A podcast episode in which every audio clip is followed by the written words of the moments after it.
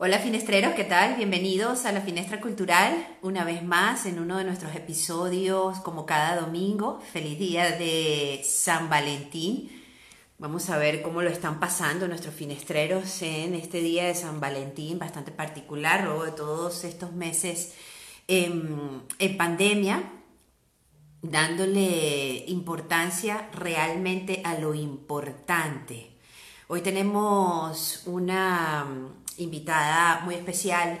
Conversaremos con Alicia Aradilla, es socióloga, experta en neurolingüística, autora del libro Las palabras que nos habitan, que consta de unos relatos de ficción que aproximan al lector a identificar y tomar conciencia de su lenguaje. Así que ya tenemos a nuestra invitada por acá. Vamos a enviarle. Alicia Aradilla, una invitada súper especial en este San Valentín en la Finestra Cultural. A ver si tenemos conexión. Ya la tenemos por acá. Hola Alicia. Hola, buenas tardes. Buenas tardes, ¿me escuchas bien? Muy bien, ¿y tú? Perfecto, perfecto. Bienvenida a la Finestra, Alicia. Gracias a ti por esta cita de amor. Yo estoy súper contenta de tenerte un día como hoy. ¿Cómo va ese San Valentín? Ay, yo también tengo mucha. Quizás no tengo tantas ganas de hablar de San Valentín, pero sí de amor. me encanta, me encanta. Bueno, le doy la bienvenida a todos los que nos están saludando, que se van a conectar en esta conversación. Leí tu, tu, nota acerca de San Valentín enmascarado, por eso te preguntaba por San Valentín. Quizás es mejor San Valentín enmascarado en esta época de pandemia eh, preguntarte desde el punto de vista de la sociología, Liz, y así vamos un poco entrando en materia, em, ¿cómo ha tomado importancia en, en, esta época tan particular y en estos tiempos que estamos viviendo el poder de la palabra en las relaciones? ¿O cómo ha cambiado la manera de relacionarnos a través de la palabra? Vamos a hablar un poquito de San Valentín. Y hoy es su día. Y claro, si no hablamos de San Valentín en su día, va a tener que esperar 364 más. Pues he hecho un artículo sobre San Valentín enmascarado porque este año San Valentín, eh, yo creo que Cupido anda un poco eh, apurado de para dónde tira la flecha. Estamos perimetrados, confinados, con toque de queda. Muchas parejas no pueden viajar y entonces no pueden verse y en este San Valentín que nos ha puesto una máscara, quizás es un San Valentín especial y nos da la oportunidad de desenmascarar nuestro amor. Así que este San Valentín quizás sería una invitación a que en lugar de enviarnos eh, regalos como objetos, que también, nos enviemos palabras como regalo y nos, desde la distancia, nos pudiéramos acariciar con las palabras, porque no hay nada que dé más sensación de, cercanía y de caricia que una palabra amable. Y ya mucho más, y además es una palabra de amor. Así, que yo este año me, me, proponía en mi artículo que, ¿por qué no volvemos a la palabra?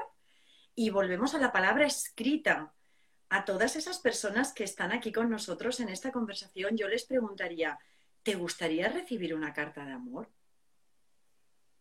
En estos tiempos en que solo se reciben publicidad, facturas y en el caso de Cataluña, publicidad electoral. Y esto nos abruma mucho, que quizás la publicidad electoral es una carta de amor tóxico. ya, ya, sí, sí. Llamar así en, el que el otro no te quiere, pero quiere algo de ti. Pero... Forma parte de una de esta relación, de esta relación tóxica en la, que podemos entrar en materia, perdona que te, interrumpe, que te interrumpí, em, Alicia, y sobre todo para poder entablar este tipo de relación, ya sea a través de la carta antigua, del puño y letra, de este romanticismo para poder de alguna manera rescatar la relación de esta distancia o no, o, mantenerla a través de un puente, em, esta relación tiene que comenzar con uno mismo, básicamente. ¿Qué palabras podemos decirnos? Eh, empezando desde la infancia. Y si nos vamos mucho más allá, desde el momento de la concepción, ¿qué palabras debían decirnos las madres? ¿no? Que somos la, es la persona con la que entablamos nuestra primera relación. para, para poder tener una relación sana en nuestro crecimiento con nosotros mismos. ¿Qué palabras recomendarías eh, que debemos de alguna manera fortalecer o cómo debería ser esa relación? Em, no, me atrevo tanto a cómo debería ser, porque si digo cómo debería ser, al final estoy como un poco imponiendo mi punto de vista. Pero sí que me atrevo a hacer una reflexión. Cuando estamos en la barriga de mamá, oímos todo lo que dice mamá, a veces se lo dice a otros y a veces nos lo dice a nosotros. Seguramente la mayoría de palabras que mamá dedica a su hijo son palabras de amor, y si en algún momento se ha enfadado, o se ha puesto muy disgustada o se ha sentido muy cansada porque, porque le pesa el bebé o porque le duele el bebé, seguramente también habrá habido algunas palabras de disculpa. Pero el bebé también oye esas palabras que mamá dice a todo su entorno y en ese sentido sí que ser muy cuidadoso vale la pena. En cuanto a querernos a nosotros mismos, eh, me parece una, una obviedad que es muy difícil querer a otra persona si no comienzas a quererte a ti. Sí. ¿Qué nos deberíamos decir? Pues todo lo que es amable, amoroso, delicado y sobre todo prestar atención en esas cosas que nos decimos que no nos atreveríamos a decírselo a alguien. Nos daría pudor, nos daría vergüenza, nos sentiríamos súper incómodos y sin embargo nos lo decimos a nosotros mismos. Y son todas estas expresiones de, ay, qué burro, ay, qué tonta, ay, qué torpe, ay, soy un desastre. Mira, yo sé que sería una pregunta para las personas que están con nosotros, ¿no? ¿Cuántas veces te has atrevido a decirle a alguien, eres un auténtico desastre? Y sin embargo, ¿cuántas veces nos hemos atrevido a decírnoslo a nosotros mismos? Y eso, si se quedan como palabras que nos habitan, van a ser una perspectiva desde la que vamos a afrontar la vida. Si yo me autopercibo como una persona desastrosa, cualquier estímulo, cualquier reto de la vida es mucho más difícil, eh, ya no te digo de superar, de abordar, de ponerse delante de él. Entonces invito, aunque, aunque te dé pudor, aunque te dé vergüenza y aunque sea incómodo, decirse a uno mismo palabras dulces y palabras amorosas. Y esto empieza mucho por quererse uno mismo a través del cuerpo. Hoy día las relaciones amorosas comienzan, bueno, hoy día y a lo largo de la historia. Lo que pasa es que hoy día tenemos muchos más estudios neurocientíficos que nos, permiten visualizarlo. Pero eh, toda relación comienza por un estado de atracción. Y en ese estado de atracción hay toda una serie de características, bli, bli, bla, bla, quizás no vamos a profundizar ahí. Atrae el cuerpo del otro, su aspecto físico, su olor, su manera de moverse, su sonrisa. Sin embargo, en la relación que tenemos con nuestro cuerpo, la mayoría de las veces cuando nos comunicamos con nuestro cuerpo es o para reñirle o para reprocharle. Por ejemplo, quieres hacer algo y no llegas. Ay, es que vaya rollo, estoy cansada se lo dices al cuerpo, ¿no? Claro, como, estás como el cuerpo está cansado, tú no has llegado ahí. O en el aspecto físico. Ah, ya te engordaste. Ah, ya te cansaste. Ah, quise hacer una excursión y no fuiste eh, el primer cuerpo que llegó a la cima. Tenemos una cierta costumbre, sin ser conscientes de que nos lo estamos diciendo, porque eso eh, en nuestro interior es un proceso muy rápido y no siempre tenemos conciencia de que esa relación con nuestro cuerpo se basa mucho en la exigencia y en el reproche. Sin embargo, la primera manera de relacionarte con amor contigo mismo es agradecer tu cuerpo tal y como es, agradecer tu cuerpo tal y como esté y como se encuentre. Ahí juega mucho papel eh, la exigencia social, porque a veces si por exigencia social fuera, una mujer tendría que estar embarazada sin tener barriga y voy a hacer esto un poco absurdo, pero muy, pedagógico. Sin embargo, vamos a empezar a decirle a nuestro cuerpo cosas amables, porque nuestro cuerpo es la vía que nos está dando el disfrute de la vida. Es a través de los cinco sentidos y de las sensaciones que disfrutamos de todo, del placer de una comida, del placer de un perfume, del placer del tacto, del placer de escuchar una música. Son los cinco sentidos los que nos dan tanto placer es nuestro cuerpo el que nos permite una relación directa con la vida y sin embargo somos un poco duros a veces con ese cuerpo. Así que una primera relación de amor es siente atracción por tu cuerpo, porque oye, igual que alguna vez te enamoraste de un feo. a todos les ha pasado, les ha podido pasar. No sé Alicia. Que en el chat. ¿Tú crees que, bueno, yo saludo a todos los que nos están escribiendo, que están presentes en las conversaciones y les agradezco que estén asomados aquí en la finestra cultural, en, nuestra, en nuestro tema de hoy. Alicia, ¿crees que la palabra en, eh, cambia su valor en el, en el paso de las generaciones? ¿Crees que la palabra actualmente sigue teniendo la misma importancia o el mismo valor que hace 50 años en el que se podía hacer una negociación de palabra? Y, se cumplía a cabalidad, o el amor que se declaraba y se daba la palabra de amor y tenías la palabra de, estar conmigo 40 eh, años. ¿Crees que ese significado de, y ese valor que se le daba a la palabra se mantiene actualmente o va cambiando en las generaciones? Si me permites una respuesta sociológica, justamente la sociología del lenguaje o sociolingüística eh, lo que hace es eso, es a través del estudio del lenguaje ver cómo las, sociedades o los grupos van cambiando. Mi papá, eh, yo soy del sur de España y mi papá era tratante de ganados, jamás firmó un contrato, él daba su mano y decía palabra de honor. Y esto iba a misa.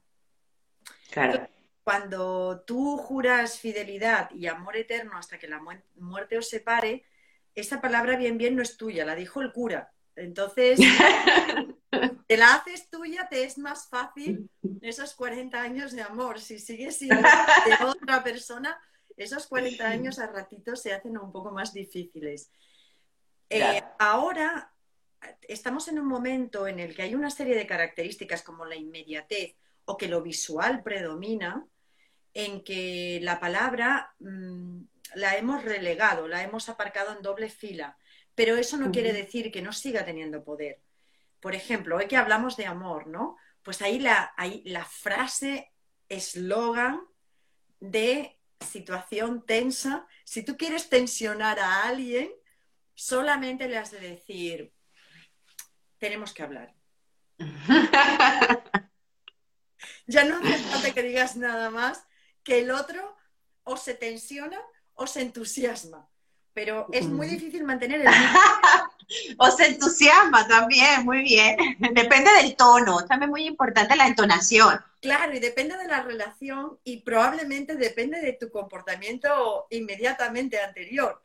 Porque si tú llegas a casa de una infidelidad y tu pareja te dice, tenemos que hablar, eh, tú te vas a tu experiencia propia y quizás tu pareja te tiene que decir, se nos ha roto la calefacción y no tenemos dinero pero conectado a tus experiencias, eh, vas, a, vas a interpretar en base a tus experiencias, ¿no? Y a veces, por eso, de ahí salen todas las comedias románticas, de ese principio, y según funcionamos, ¿no? Que el otro ya, antes de dejarle hablar, empieza a pedir perdón o yo te voy a explicar.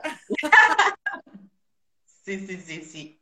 Entonces, la palabra es, yo creo que la palabra es el primer estadio de amor pero de cualquier relación amorosa.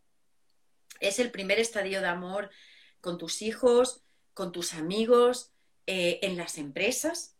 Hace muchos años nos preguntábamos, ¿el amor ha de entrar en las empresas? Y parecía una pregunta como un tanto atrevida y hoy día tenemos clarísimo que el amor ha de estar en las empresas, ¿no? Porque allá donde haya personas eh, y donde haya palabras, hay emociones.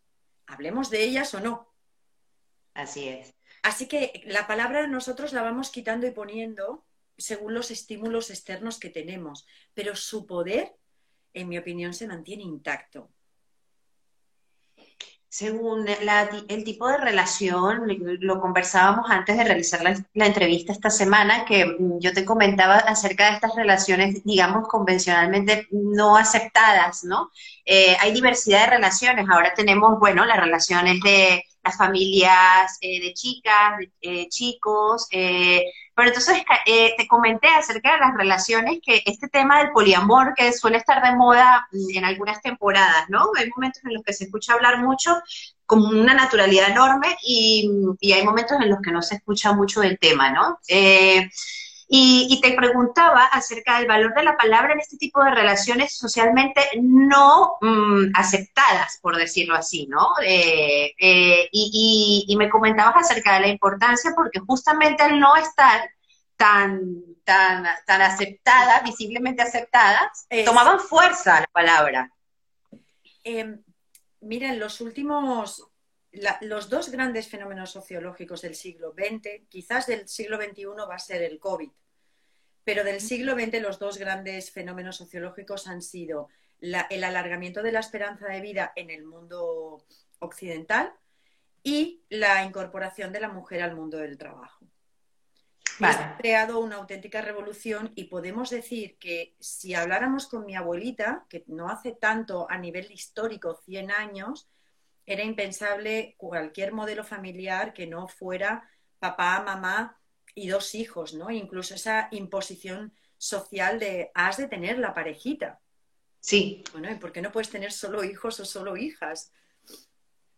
Eh, y a la vez, igual que se, que se ha ampliado ese rango de modelos familiares, también se ha ampliado el rango de, de modelos prefamiliares, en los modelos de noviazgo o de relaciones amorosas, vamos a llamarlo así. Y uno de ellos es el poliamor que aunque esté aceptado en algunos entornos más urbanos y más cosmopolitas, no deja de ser algo inusual o inhabitual. Y ya solo por eso mm. llama la atención. Eh, no te puedo hablar desde la experiencia directa, pero no sé, le pregunto a las personas que nos ven. Yo creo que en las relaciones de poliamor, fíjate tú que va a ser más importante la palabra que la sexualidad. Porque intentarlo arreglar desde la sexualidad siendo más de uno sin que la palabra no haya definido bien o haya sanado bien un conflicto o una herida, wow, me lo imagino realmente difícil.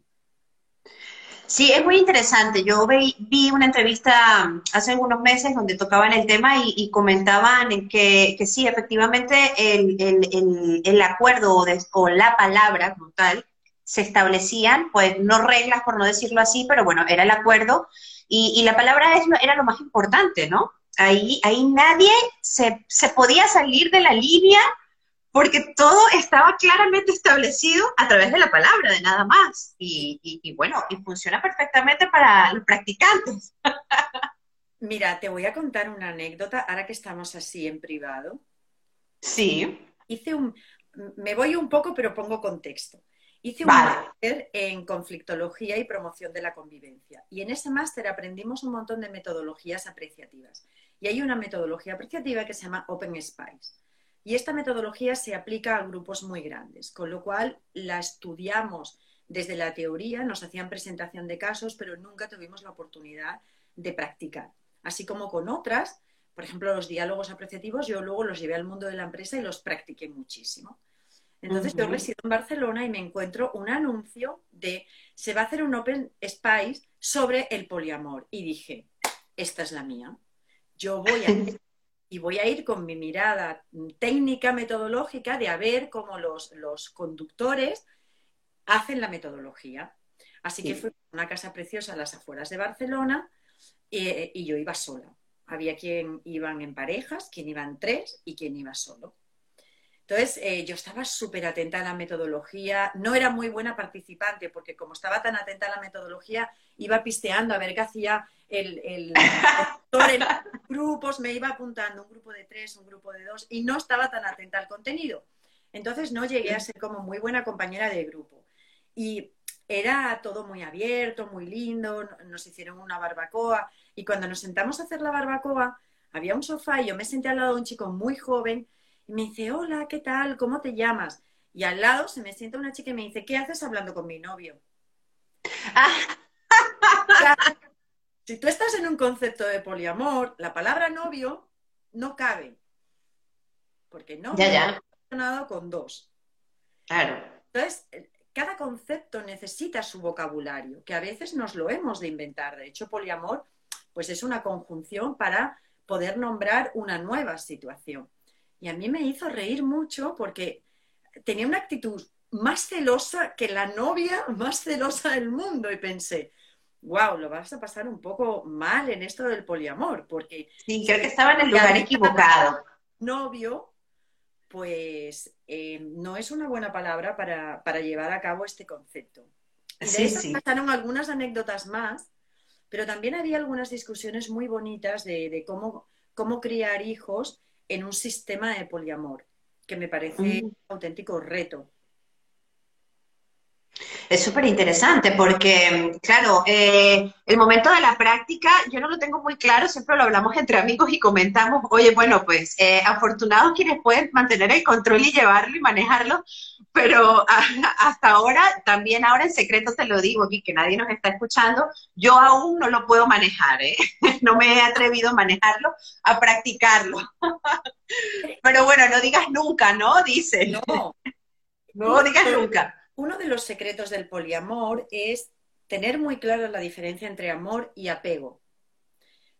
La mayoría de relaciones, te diría que todas, me atrevería a decir que todas tienen un nivel más o menos alto de apego, pero a veces confundimos el apego con el amor. Conceptualmente una relación de poliamor ha de tener un, un nivel de amor muy alto y un nivel de apego muy, muy, muy bajito sino realmente es un caldo de, cultivo de conflictos y de desamor. Y te voy a poner otro ejemplo. La mayoría de canciones que mal llamamos de amor, es que todas hablan de desamor. Así es, así es. adoro la voz de Pablo Alborán, pero si le escucho tres canciones seguidas, entra una desazón con ese desamor que está siempre cantando y con esos estados de ánimo que, que, que claro, si tú confundes eso con amor, es muy difícil sentir amor. Y es muy difícil una relación en la que te sientas libre. Eh, ahora voy, me vas a permitir que voy a presumir de pareja. Adelante. Y voy a presumir de las palabras de mi pareja.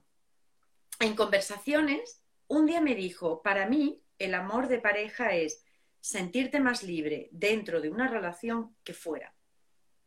Totalmente de acuerdo. Ahí te puedes imaginar que caí rendida a sus pies. Le dije, no hables más ya. no lo estropees. Totalmente de acuerdo.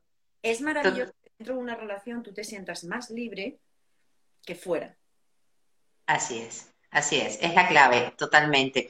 Y te iba a preguntar acerca de, justamente hablando de claves eh, a través de la comunicación, ¿Qué, podemos hacer o qué pueden hacer en, este caso? Porque he escuchado cantidad de comentarios y de, y de, amigas y de amigos preguntándose, pero ¿cómo hago? Lo intento todo, hablo, hablo, hablo de todas las maneras, con todos los tonos posibles, en todas las oportunidades. No tiene que ver con un tema cultural, o sea, hay todos los ejemplos posibles, pero hablo, hablo y del otro lado hay un abismo, un silencio rotundo, una pared que no se mueve de, ninguna manera. Entonces, claro, esta, esta persona que de este lado establece el puente de comunicación, de pronto se ve, ¿no? Que también se sumerge en el mismo silencio.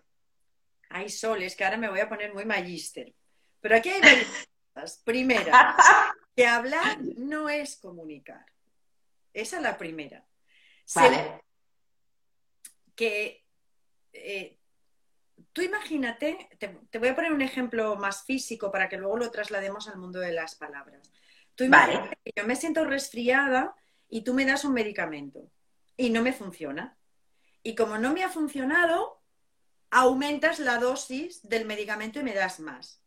Y sigue sin funcionarme. Y en lugar de pensar en cómo cambiarlo, aumentas la dosis.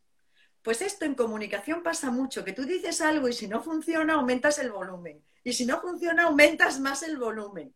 Vale, el camino no es gritar.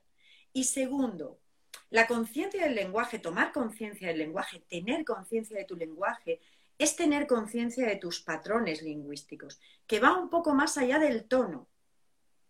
Porque la comunicación, según Watzlawick, y este es un padre de la comunicación, nos dice, el contenido está supeditado a la relación.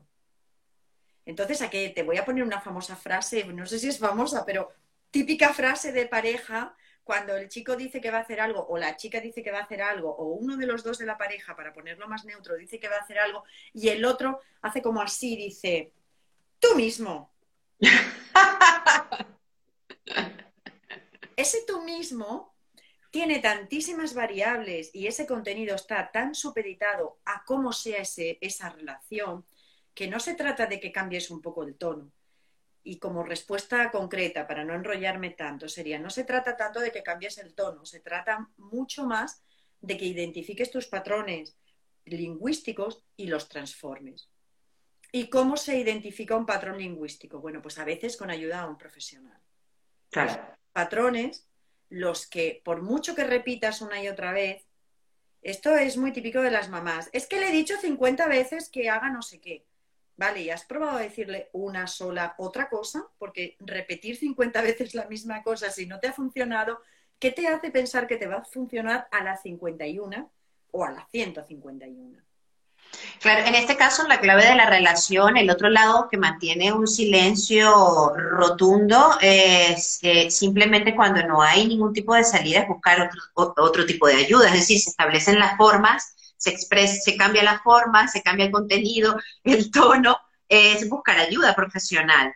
Entre otras cosas, de todos modos el silencio es una manera de comunicar y también el reto para el que está al otro lado, para el receptor, es qué interpretación tiene ese silencio.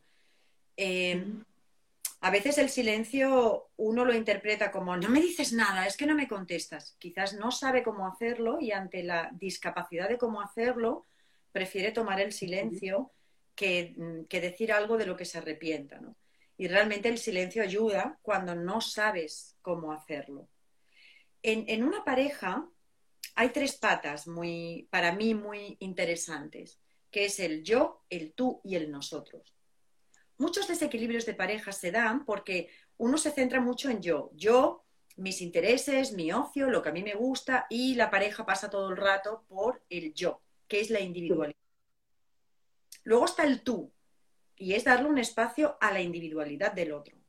Y está el nosotros, que es la conjunción de dos individualidades, que por favor no es lo de la media naranja, qué neurolingüística tan mm. porquería. Esto de la quien, quien se crea una media naranja que rápidamente vaya a buscar ayuda profesional. No vayas a hablar con tus amigas, vete a buscar ayuda profesional. Así es. Dos naranjas enteras. Entonces, el nosotros es la conjunción que hacemos como dos o más personas que se unen. Y ahí está un equilibrio entre la individualidad de todos los que la forman. Por eso también el poliamor es un poco más complejo, porque es el nosotros es un equilibrio entre tres o más individualidades. Pero para mí, yo, tú, nosotros, me parece crucial, porque muchas parejas que se olvidan de sí mismo al final eh, se sienten mal en la relación de pareja.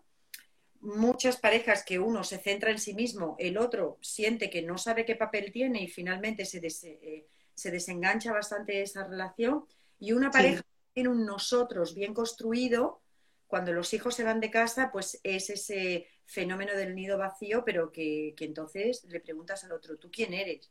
Dice, no, yo me casé contigo hace 40 años, sí, pero ¿quién eres? Entonces, yo, tú, nosotros, me parece una estructura muy bonita para tener en mente y desde ahí construir.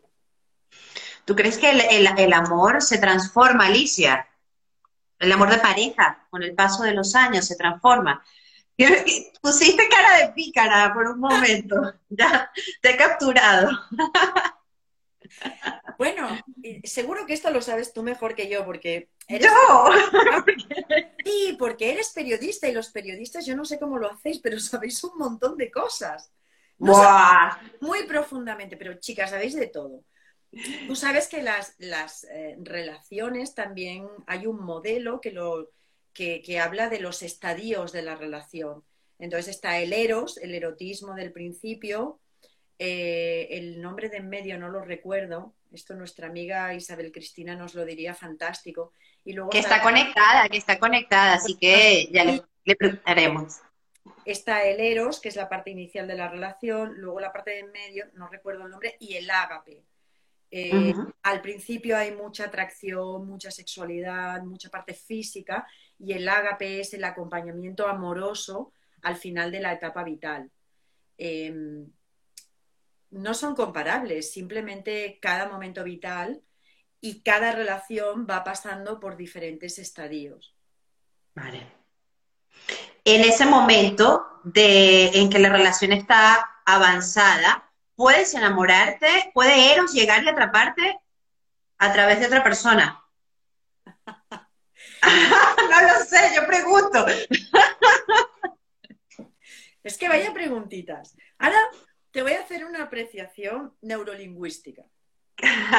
Porque el enamoramiento tiene muy buena, eh, muy buena concepción social. Estar enamorado es maravilloso. Bueno, yo personalmente no lo comparto. Estar enamorado es estar enamorado es exactamente el mismo camino neurológico, como camino neurológico, que tener una fobia. Ah. Es decir, tú tienes una primera experiencia o una experiencia que te hace una impronta y una influencia tan grande que luego, cada vez que piensas, solo el pensar te genera una, una fisiología. La diferencia está en que la fobia a la araña cuando tú piensas en la araña o en el ratoncito, tu cuerpo se tensa, te pones, eh, te pones muy tenso, te pones muy incómodo. Y el solo hecho de que alguien te dijera, pues creo que hay una araña en esta habitación, pues hay personas que se suben a una silla. Claro. Pero ese camino y ese proceso es exactamente el mismo que el del enamoramiento. Tú ves a una persona una vez, te crea un impacto tan fuerte que cada vez que piensas desencadena una fisiología. Lo que pasa es que en este, en este sentido es mucho más agradable. Pero si alguien te dijera, creo que fulanito está a punto de llegar, te pondrías igualmente en ese estado de excitación. Entonces, es un, es, es un estado emocional que para mí no es el más funcional. En mi opinión, y esto es muy personal, debería ser poco tiempo y luego eso transformarlo hacia un tipo de amor pues en el que no haya apego, en el que haya mucha libertad, en el que hay mucha comprensión, en el que hay mucha indagación de cómo es el otro y qué quiere el otro. Y sobre todo uno de los grandes fallos de las relaciones de pareja es que uno va a la relación de pareja diciendo que me haga feliz. Y esta actitud pasiva, eh, además, es una expectativa que no se cumplirá, porque la felicidad es una cosa interna. Totalmente. Entonces, eh, cuando estás en esa relación de pareja, quizás la pregunta que te has de hacer en lugar de qué me va a dar el otro es qué voy a aportar yo, cómo yo voy a ser amor, cómo yo me voy a expresar en amor.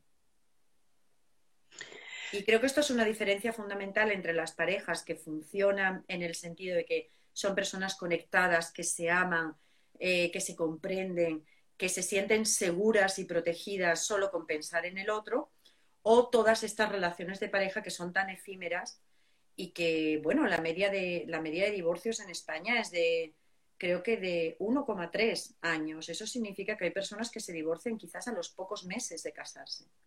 Sí, así es. Y bueno, y en estos últimos meses de pandemia creo que el tema de las separaciones y el tema de la reproducción es como que los dos límites, ¿no? Porque a mi alrededor hay muchas, eh, por lo menos, pero no, sin una estadística muy profunda, a mi alrededor hay muchas parejas separándose y muchas teniendo hijos, ¿no? Así como los dos polos eh, extremos, los extremos. Eh, la pandemia desenmascaró eh, realmente el tipo de relación que había. Así es. Sí, yo creo que nos confrontó. ¿Para dónde tiró la flecha? ¿Para dónde tiró? Y, y, esto ha pasado en muchísimas parejas. Tradicionalmente en España el mes de más altos divorcios en estadística es septiembre, pero en el 2020 el año ha sido junio, porque la pandemia ha desencadenado el final de muchas relaciones que, no tenían una fortaleza interna, en las que, y no digo que no hubiera amor, quizás no había un saber vivir, quizás no había un saber respetarse, quizás no había un saber apreciar al otro. Hay parejas que aunque haya amor, no pueden eh, tener una convivencia y tener una relación tan estrecha e íntima como es una relación romántica. Claro, si tienes una relación con alguien que vive al otro lado del mundo y lo ves dos veces al año, es más Bueno, Alicia nos pregunta, eh, uno de los finestreros que se ha conectado, Freud no se preguntaba por qué la gente se separa, sino por qué se casa. ¿Cómo podemos establecer esos límites o dónde se establecen? A ver, ¿cómo? Mm, sí, ¿cómo se establece el límite de la libertad? Hablábamos al principio eh, de que precisamente, eh, por lo menos en mi caso, yo me siento súper bien en mi relación de pareja, justamente por lo que tú comentabas, porque me siento libre. No, eh, nunca, en siete años de relación que tengo, hablando desde muy, de mi relación eh, personal, en, en, siete años de relación nunca me he sentido vigilada, perseguida, limitada, de en ningún momento. Y, entonces, claro, ¿dónde se establece este límite de la libertad? Cuando este, esta pequeña línea, dices, a ver, ojo, ya va, estás pasando el límite de la libertad, tenemos que sentarnos a hablar de los acuerdos. Entonces allí es donde, bueno, mm, esto es una relación abierta, no lo es, ¿cómo se empiezan a establecer los límites? El teléfono, no sé por qué, me está marcando batería. Una pregunta, oh. si lo giro, también va bien y le enchufo el cable? Creo que mm, no, porque girarías tú. Creo que giras tú. No sé si alguien nos dice, nos puede ayudar con este tema tecnológico de las personas que están conectadas, pero creo que si ah. mueves el teléfono te giras. Ah. Nos veremos de lado. Vale, vale. No, pero mira, voy a tomar otra. Si me permites un momento. Primero, una que ha dicho. No te preocupes. Porque son dos preguntas distintas. O dos Sí, no, vamos primero con la de, la de Freud. ¿Dónde, ¿Dónde te voy a poner? Así, como voy a hacer. Ahora. Freud, vamos a enmarcarlo en el momento histórico en el que estaba. Freud lo relacionaba ya.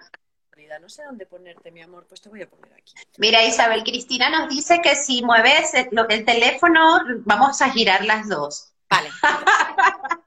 no, no giremos la tortilla todavía. Freud eh, relacionaba todo con la sexualidad y estaba en, y en qué momento histórico eh, y en qué tipo de sociedad él escribió sus escritos. La respuesta a esta pregunta es otra pregunta. Desde el punto de vista social, ¿cuál es la única exclusividad que tiene la pareja? La exclusividad sexual. Hoy día los modelos, tanto de familia como de pareja han cambiado, y luego voy a contestar tu pregunta, pero en ese momento el único espacio socialmente aceptable en el que se podía tener una sexualidad era el matrimonio. Ninguno más estaba socialmente aceptado. Estaba socialmente tolerado, pero no aceptado. Y ahí no vamos a entrar porque sería otro jardín que a los hombres les estaba socialmente mucho más aceptado la infidelidad que a las mujeres. Entonces, ah, ahí no sé si he respondido la pregunta, nos dirá nuestro amigo. Sí, sí, sí, está clarísimo, está clarísimo. En cuanto a los límites de la libertad, una de las grandezas de este momento social es que los modelos de pareja no vienen establecidos desde fuera. Estamos en un momento sociológico en el que la pareja puede establecer su propio modelo y la pareja puede establecer a través de la palabra sus propios límites pero es a través de la palabra, no es a través del acto. O sea, no puedes ir y tener sexo con otro y luego venir y decirle a tu pareja, este es el nuevo límite. No. Primero Este es el nuevo límite con el que me he encontrado. y de ahí nacen algunas tipologías de relación que tienen palabras nuevas como eh, una relación abierta si tú a señoras de hace 50 años le hubieras dicho, ¿qué es una relación abierta? Hubiera dicho, pues no lo sé. Y ahora todos, cuando los que sabemos qué es, cuando oímos relación abierta, sabemos que esa pareja ha pactado internamente que la sexualidad no es una exclusividad. Porque estamos en un momento en que podemos poner cuáles son los límites de nuestro modelo de relación.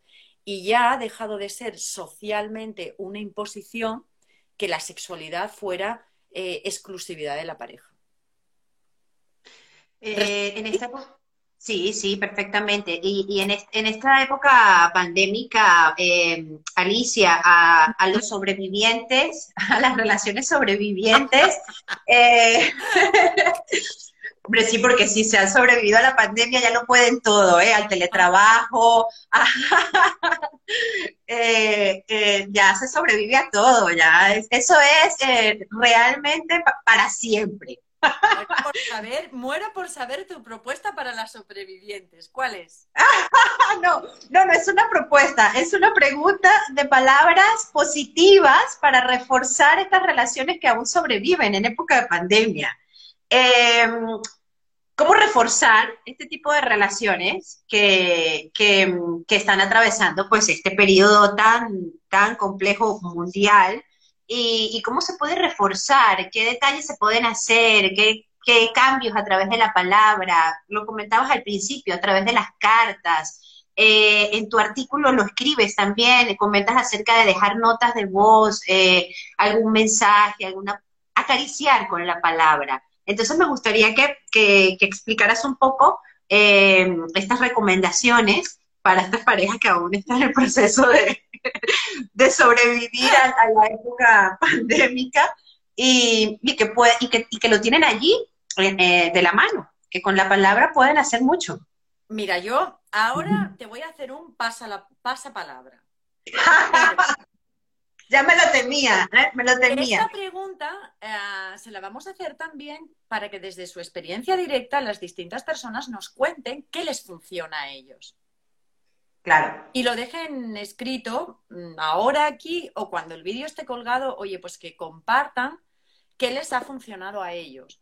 Porque no tiene que ser que exactamente lo mismo funcione para otra pareja, pero sí puede ser una fuente de inspiración. Eso. Porque las personas luego tienen sus, personalidades y sus caracteres y te va una cosa más o te va otra. Eh, yo, por ejemplo, me encanta jugar y soy muy juguetona. Entonces, me encanta jugar a situaciones como si todavía estuviéramos en esta vida anterior que teníamos. Y a veces, pues, recibo un WhatsApp, yo, me, yo teletrabajo y estoy horas y horas y horas en casa y a veces días que no salgo. Y recibo un WhatsApp que dice, te invito a desayunar, te espero en el comedor a tal hora. Y entonces, cinco segundos desde el despacho al comedor, pues voy realmente ilusionada a mi cita. No hace falta tener un restaurante fuera para montar una cita. Y realmente esa palabra hace más que luego la cena. Porque quizás luego cenas lo que habías de cenar y no es nada especial, ¿no? Eh, pues no sé, el viernes, este viernes, cuando volvía de ejercicio, llamé a mi chico y le dije, las pizzas que no has pedido llegarán en 10 minutos. Ah, Entonces, por ejemplo, a mí el juego eh, me, parece muy divertido, pero también porque me gusta jugar y porque tengo una tendencia rápida al aburrimiento. Esto no sé si es propio de las personas creativas, ¿no? Pero eh, entonces esto a mí me funciona bien. Quizás otra persona se siente un tanto incómoda jugando, pero puedes empezar con juegos más tranquilitos o más...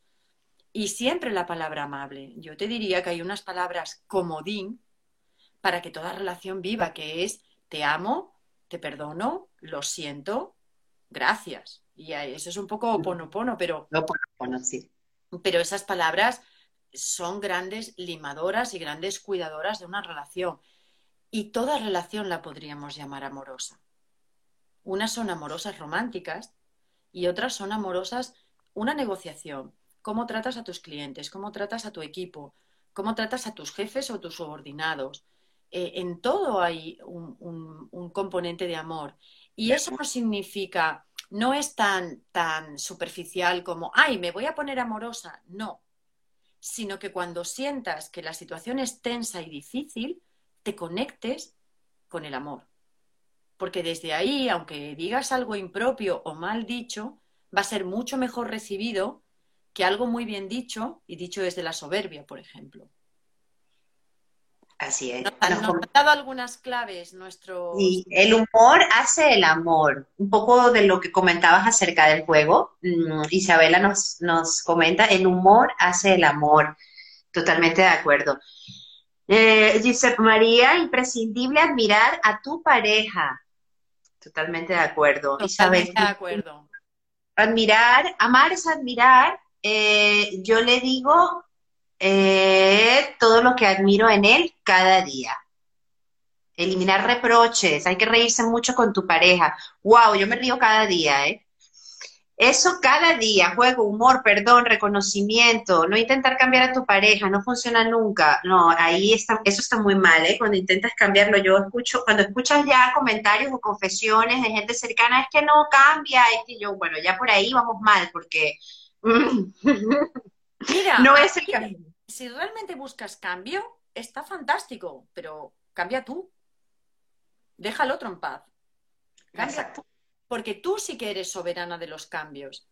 Eh, puedes hacer los cambios que quieras, que te propongas, pero imponer al otro un cambio que normalmente es hacia donde yo quiero, quiera el otro o no, no es lo ideal. Oye, y lo de reírse con tu pareja, yo creo que incluso reírte de ti delante de tu pareja. Esto también conecta mucho con la vulnerabilidad y la vulnerabilidad es uno de los grandes pegamentos, pero de esos de pega-pega, de la pareja. Así es, así es. Totalmente de acuerdo. Alicia, mm, ¿tu palabra favorita? Mi palabra favorita, ¿en, qué? Eh, ¿En qué? Mm? No te voy a preguntar si en los juegos amorosos ni nada de eso. No, no, no. Tu palabra favorita en la vida en general. No tengo una sola palabra favorita no tengo una sola palabra favorita, tengo muchas, pero una que me gustaría mucho, mucho y que es así como destacada palabra, me gusta mucho el gracias. Y muchas veces me doy las gracias a mí, porque tengo una cierta tendencia autoexigente. Uy, seguro que nadie sabe de lo que hablo con esto de la autoexigencia. madre mía. Oh, y cuando me pillo a mí misma autoexigente, me doy las gracias por, por aceptarme y también digo, no, gracias. Sabes que el gracias es mucho para la relación contigo mismo, es como el sí, gracias y no, gracias. Entonces, por ejemplo, al amor sería un sí, gracias y al autoexigente sería un no, gracias. ¿Todavía escribes cartas a papel, como lo comentábamos al principio? Uh, tengo una relación epistolar con mi chico y de vez en cuando nos escribimos cartas y las recibimos. Qué guapo. Es increíble cómo los, eh, la palabra puede tender literalmente puentes, como el nombre que le pusimos a esta conversación maravillosa que estamos teniendo el día de hoy. Yo eh, con mi pareja actual nos enamoramos a través de la poesía. Mm. Eh, y, nos separaba, nos separaba el, el océano. Y la poesía hizo que se tendiera un puente y, nos juntáramos. Y fue solo eso, ¿eh? palabras. Pues tomarlo como una metáfora de vuestra relación, porque la poesía es una de las formas más bellas de combinar distintas palabras.